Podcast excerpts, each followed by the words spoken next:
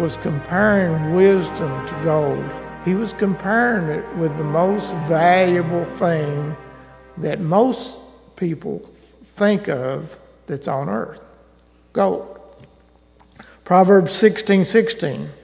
How much better it is to get wisdom than gold, and to get understanding rather than silver.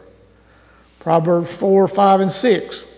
Get wisdom, get understanding, forsake her not, and she shall preserve thee. Love, love her, and she shall keep thee. Psalm 32, verse 8 and 10. I will instruct you and teach you in the way you should go. This is not talking about salvation here, I don't think. This is talking about the way He wants us to lead our lives. I will counsel you and watch over you. Verse 10 Many are the woes of the wicked, but the Lord's unfailing love surrounds the man or woman who trust in Him.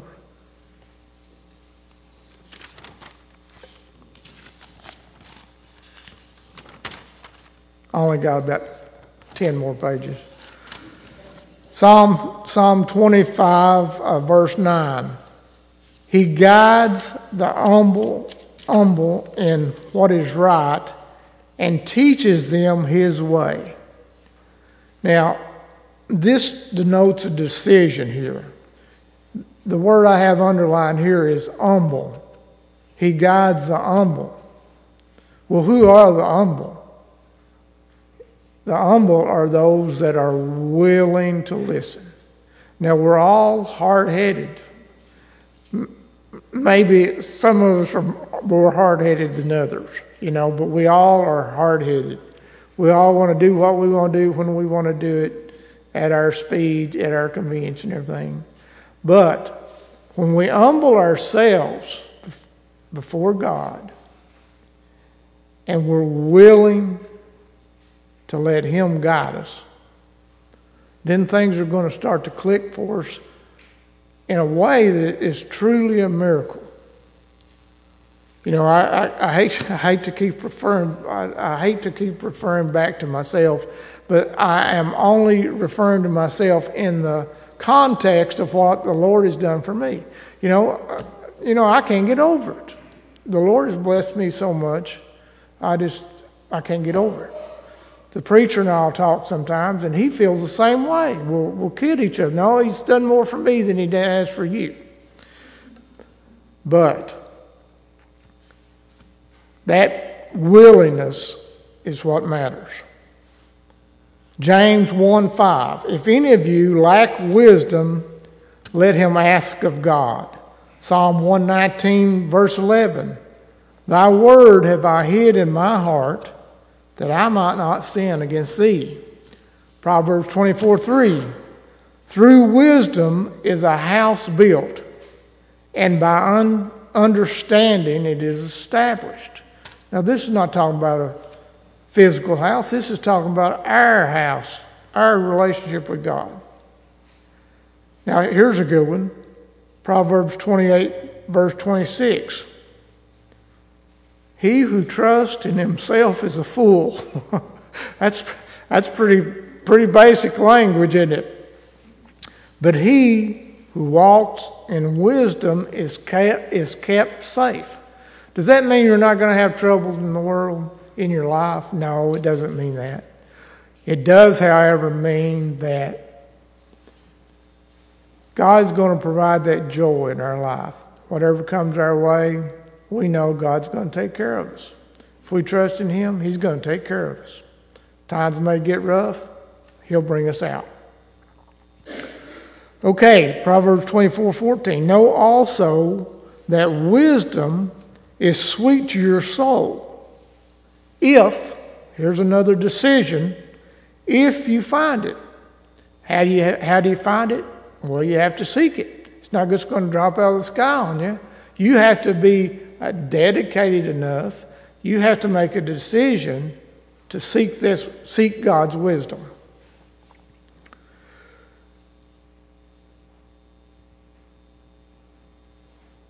I didn't finish reading that scripture. Know also that wisdom is sweet to your soul. If you find it, there is a future hope for you, and your hope will not be cut off. You know, I could stand here for days reading scriptures out of the Bible that talk about wisdom. I mean, there's just a ton of them. And uh, I, it is my hope that everyone here, all the youth of the church, everyone, will make time to read this for yourself. That's what that pastor friend of mine told me. He says, People will tell you everything the world's in the Bible. He says, Read it for yourself. That way you'll know. And, and also, in the scripture I mentioned up here a minute ago, the Holy Spirit reminds us of what we've heard. Well, if we haven't heard it or haven't read it, then it's going to be tough for Him to remind us. Okay. Final two scriptures I'm going to read from Proverbs are probably uh, these are well recognized but very important, and it's a philosophy of how to spend your life. Proverbs 3 5 and 6. Trust in the Lord with all thine heart, and lean not on thine own understanding. In all thy ways acknowledge him, and he shall direct thy paths. Isn't that great? I got four other sayings that lead to wisdom. Now, these aren't exactly scriptures, but uh, you could, if, if you took the time, you can find some scriptures that would back every one of these up. Now, these are some of the rarest statements that you will ever hear, even around a church. Very, very rare words. And here they are I was wrong. How long has it been since you heard that one? Number two, I don't know.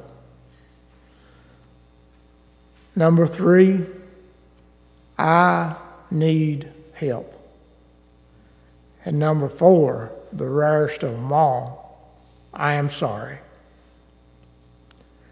Okay, so let's talk about practical wisdom. I've talked about wisdom a lot it's kind of amazing to me. The preacher our pastor has been uh, including wisdom for many of the uh, sermons that he that he's had recently, and uh, you know I appreciate him sharing the word with me. I learn from him all the time, and uh, brother David today was mentioning wisdom. This must be important.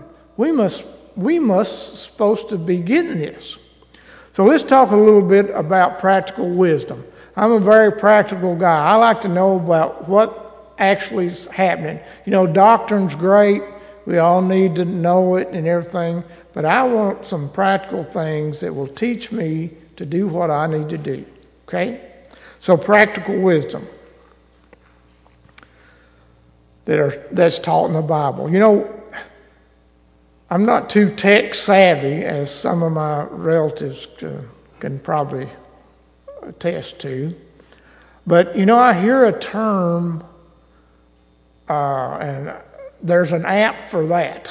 You know, do y'all hear that? You know, there's an app for this, there's an app for that. Well, I'm going to modify that a little bit and say, well, there's a scripture for that. And, uh, so we're going to talk about some real practical things here. Uh, hopefully, uh, might help someone, especially a younger person. I wish somebody had set me down when I was a teenager and told me some of these things. Probably would have saved me some grief. Okay, we've already talked about the right relationship with God. If you don't have the right relationship with God, all bets are off. That doesn't mean that you're not going to have. If you're still hearing that voice that's drawing you to Him, all you have to do is respond. And then you can flow right into this, the rest of this we're talking about. The right relationship with God, the right relationship with His Word, the right relationship with His Holy Spirit by being led. And the next topic is our relationship with others. Now, this is a biggie. Matthew 7 12, you know, the golden rule, really simple. That's the one thing that amazes me in the Bible. Some of these scriptures are very short, but they're very profound. They're, they they really get to the, to the heart of the matter. Do to others what you would have them to do to you. Isn't that real simple? You know, we've heard that all our lives, but, you know, do we always apply it? John, 1 John 4 21. And this command have, have we from him that he who loveth God loves his brother also. And there's another scripture that talks about how can we love God who we haven't seen if we don't know, love our brother who we see all the time? Being at peace with others helps keep peace in your own life. Now, I don't know about you, but I hate drama. You know, I don't want any, any drama in my life is too much. I don't like it. It's bad for you. Drama is bad for you. It tears you up inside. You don't need it. If you keep do the Bible says, as much as it depends upon you to be at peace with others. Okay, the Bible teaches about marriage. It is my belief that people who are part of a Christian home are the happiest people on earth. A loving Christian spouse is a gift from God. Now, Leonard back there told me the other day that uh, he and Shirley had been married for 64 years. And you can look at them and tell that they're happy. And I'm sure he would say that his wife was a gift from God. The Bible teaches about mutual respect. If you love your mate more than you love yourself and would never do anything to hurt them, and they return that kind of love, then you're going to have a happy marriage. 2 Corinthians 6:14 says, "Do not be yoked together with unbelievers, for what do righteousness and wickedness have in common?" Now I know most of you probably know what a yoke is, but for those uh, the younger people here that may not exactly know what it is, I'm going to explain it a little bit. You know, I've seen one, a yoke, uh, in use a time or two at a reenactment, but it's a thing that's way in the past. A yoke is a big piece of wood that goes across the neck of two animals, and it, it has another piece of wood that comes under their neck, and it, in effect, harnesses those two animals together, which can be a very good thing. The reason for that is you can hook something to that yoke, like a rope, and you harness the strength of both of those animals. They're side by side, they're pulling parallel. It gives them twice the strength. Okay, but what happens if one animal tries to go one way and the other animal tries to go the other way? Will all progress ceases. Now, this verse I just read, some people I think misinterpret that. They, there's another scripture that Jim and I failed to find that talks about, you know, does that, does that scripture mean that we can't have friends that aren't Christians? Of course not. What that scripture says, to the best of my memory, is that in order not to associate with the world or the people of the world, we'd have to leave it, right? And if we never associated with someone that wasn't a Christian, how could we win them to the Lord? The deal is we influence them, not they influence us.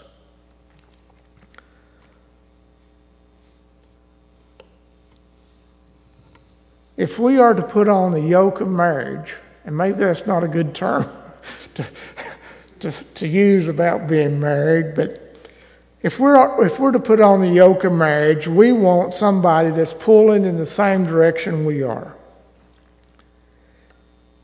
The combined strength, God's plan for us, allows a couple to pull together through the good and bad times and enjoy life together. Now, let's talk a little bit now about leading a productive life. I better hurry. The Bible tells us there's a time to grow up. 1 Corinthians 13 11. When I was a child, I talked like a child, I thought like a child, I reasoned like a child. When I became a man or woman, I put childish ways behind me. Getting ready for life.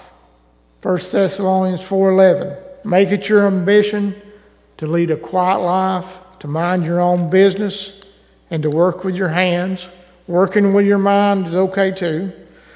Learn a good work ethic.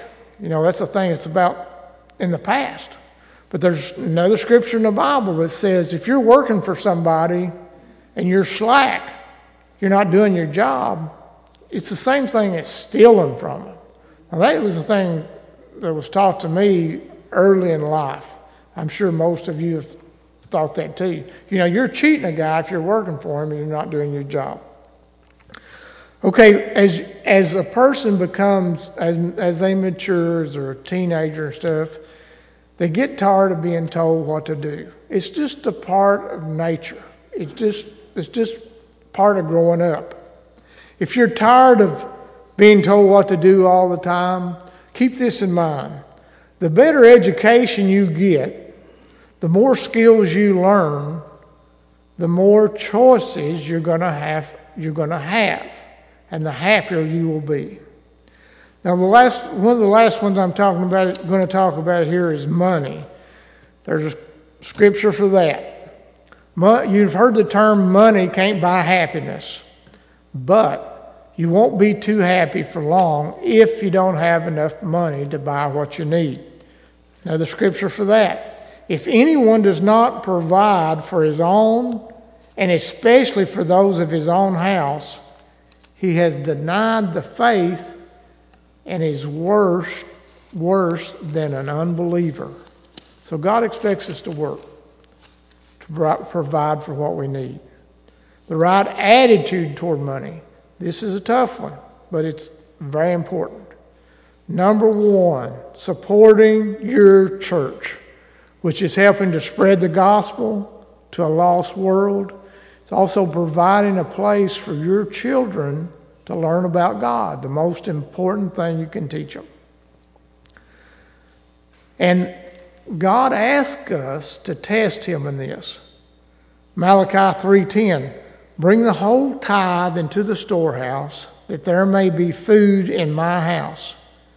And he says these very words, test me in this, says the Lord Almighty, and see if I will not throw open the floodgates of heaven and pour out so much blessing that you will not have room enough for it. And you know, I believe that if you talk to anybody that's made a practice of tithing their money over their lives, I think that they will with this wholeheartedly. You cannot outgive God. Now, being responsible with money. Tim Thomas and I were talking about this the other day. It's, it's kind of uh, like a drug in our society today. Don't fall into the trap of debt. Proverbs 22 7. The rich ruleth over the poor, and the borrower is servant of the lender. And in this day and age, it's not only servant, it can be the slave of the lender. The world plays rough. Don't ever be deceived.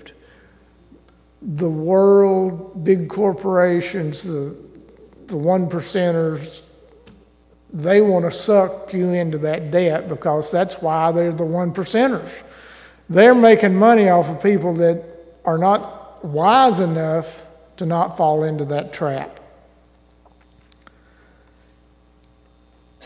Here's a, here's a simple plan for our finances pay your tithe first, pay your bills next, buy what you need, save some money for future emergencies, and what's left you can enjoy or choose to share with someone in need.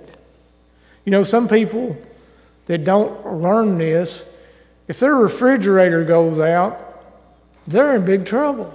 They have not put money back for those kinds of emergencies. And as they say on the commercials about it's not it's not when it's not if it's when. You're going to have these things come up. And it's a very comforting feeling to know that you've set aside some money for when these things come up. Okay. The last thing i'm going to talk about is enjoy life. Ecclesiastes uh, 5 verse 19 20 when God gives any man wealth, and here I don't think it's talking about being rich, I think it's talking about a comfortable living. When God gives any man wealth and possessions and enables him to enjoy them, to accept his lot, and be happy in his work, this is a gift from God. He seldom reflects on the days of his life because God keeps him occupied with gladness of heart. Gladness of heart. That's happiness, that's joy, that's peace. So enjoy life, have time for God,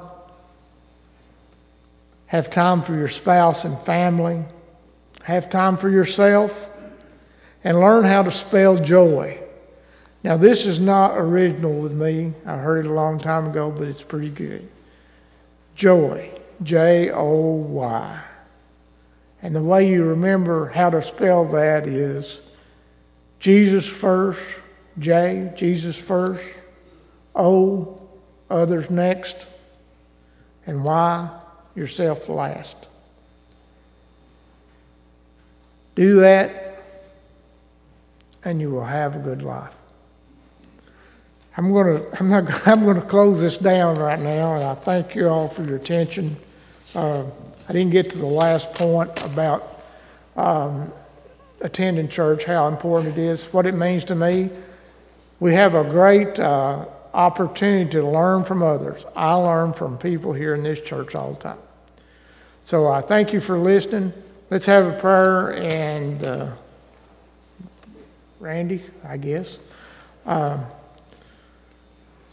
if you don't care about, bear with me. Lord, I thank you for your word. I thank you, Lord, that you've helped me uh, stand up here tonight, and I hope that I have, uh, in all ways, exalted you, not myself in any way. I just praise you for your goodness and mercy. I thank you again for your word, Lord. It continues to teach me, and I hope that it will teach others. It's my prayer that everyone will make time to read your word. And we just thank you and praise you for everything. Please continue to bless our pastor, bring him home safe. We pray for all our requests.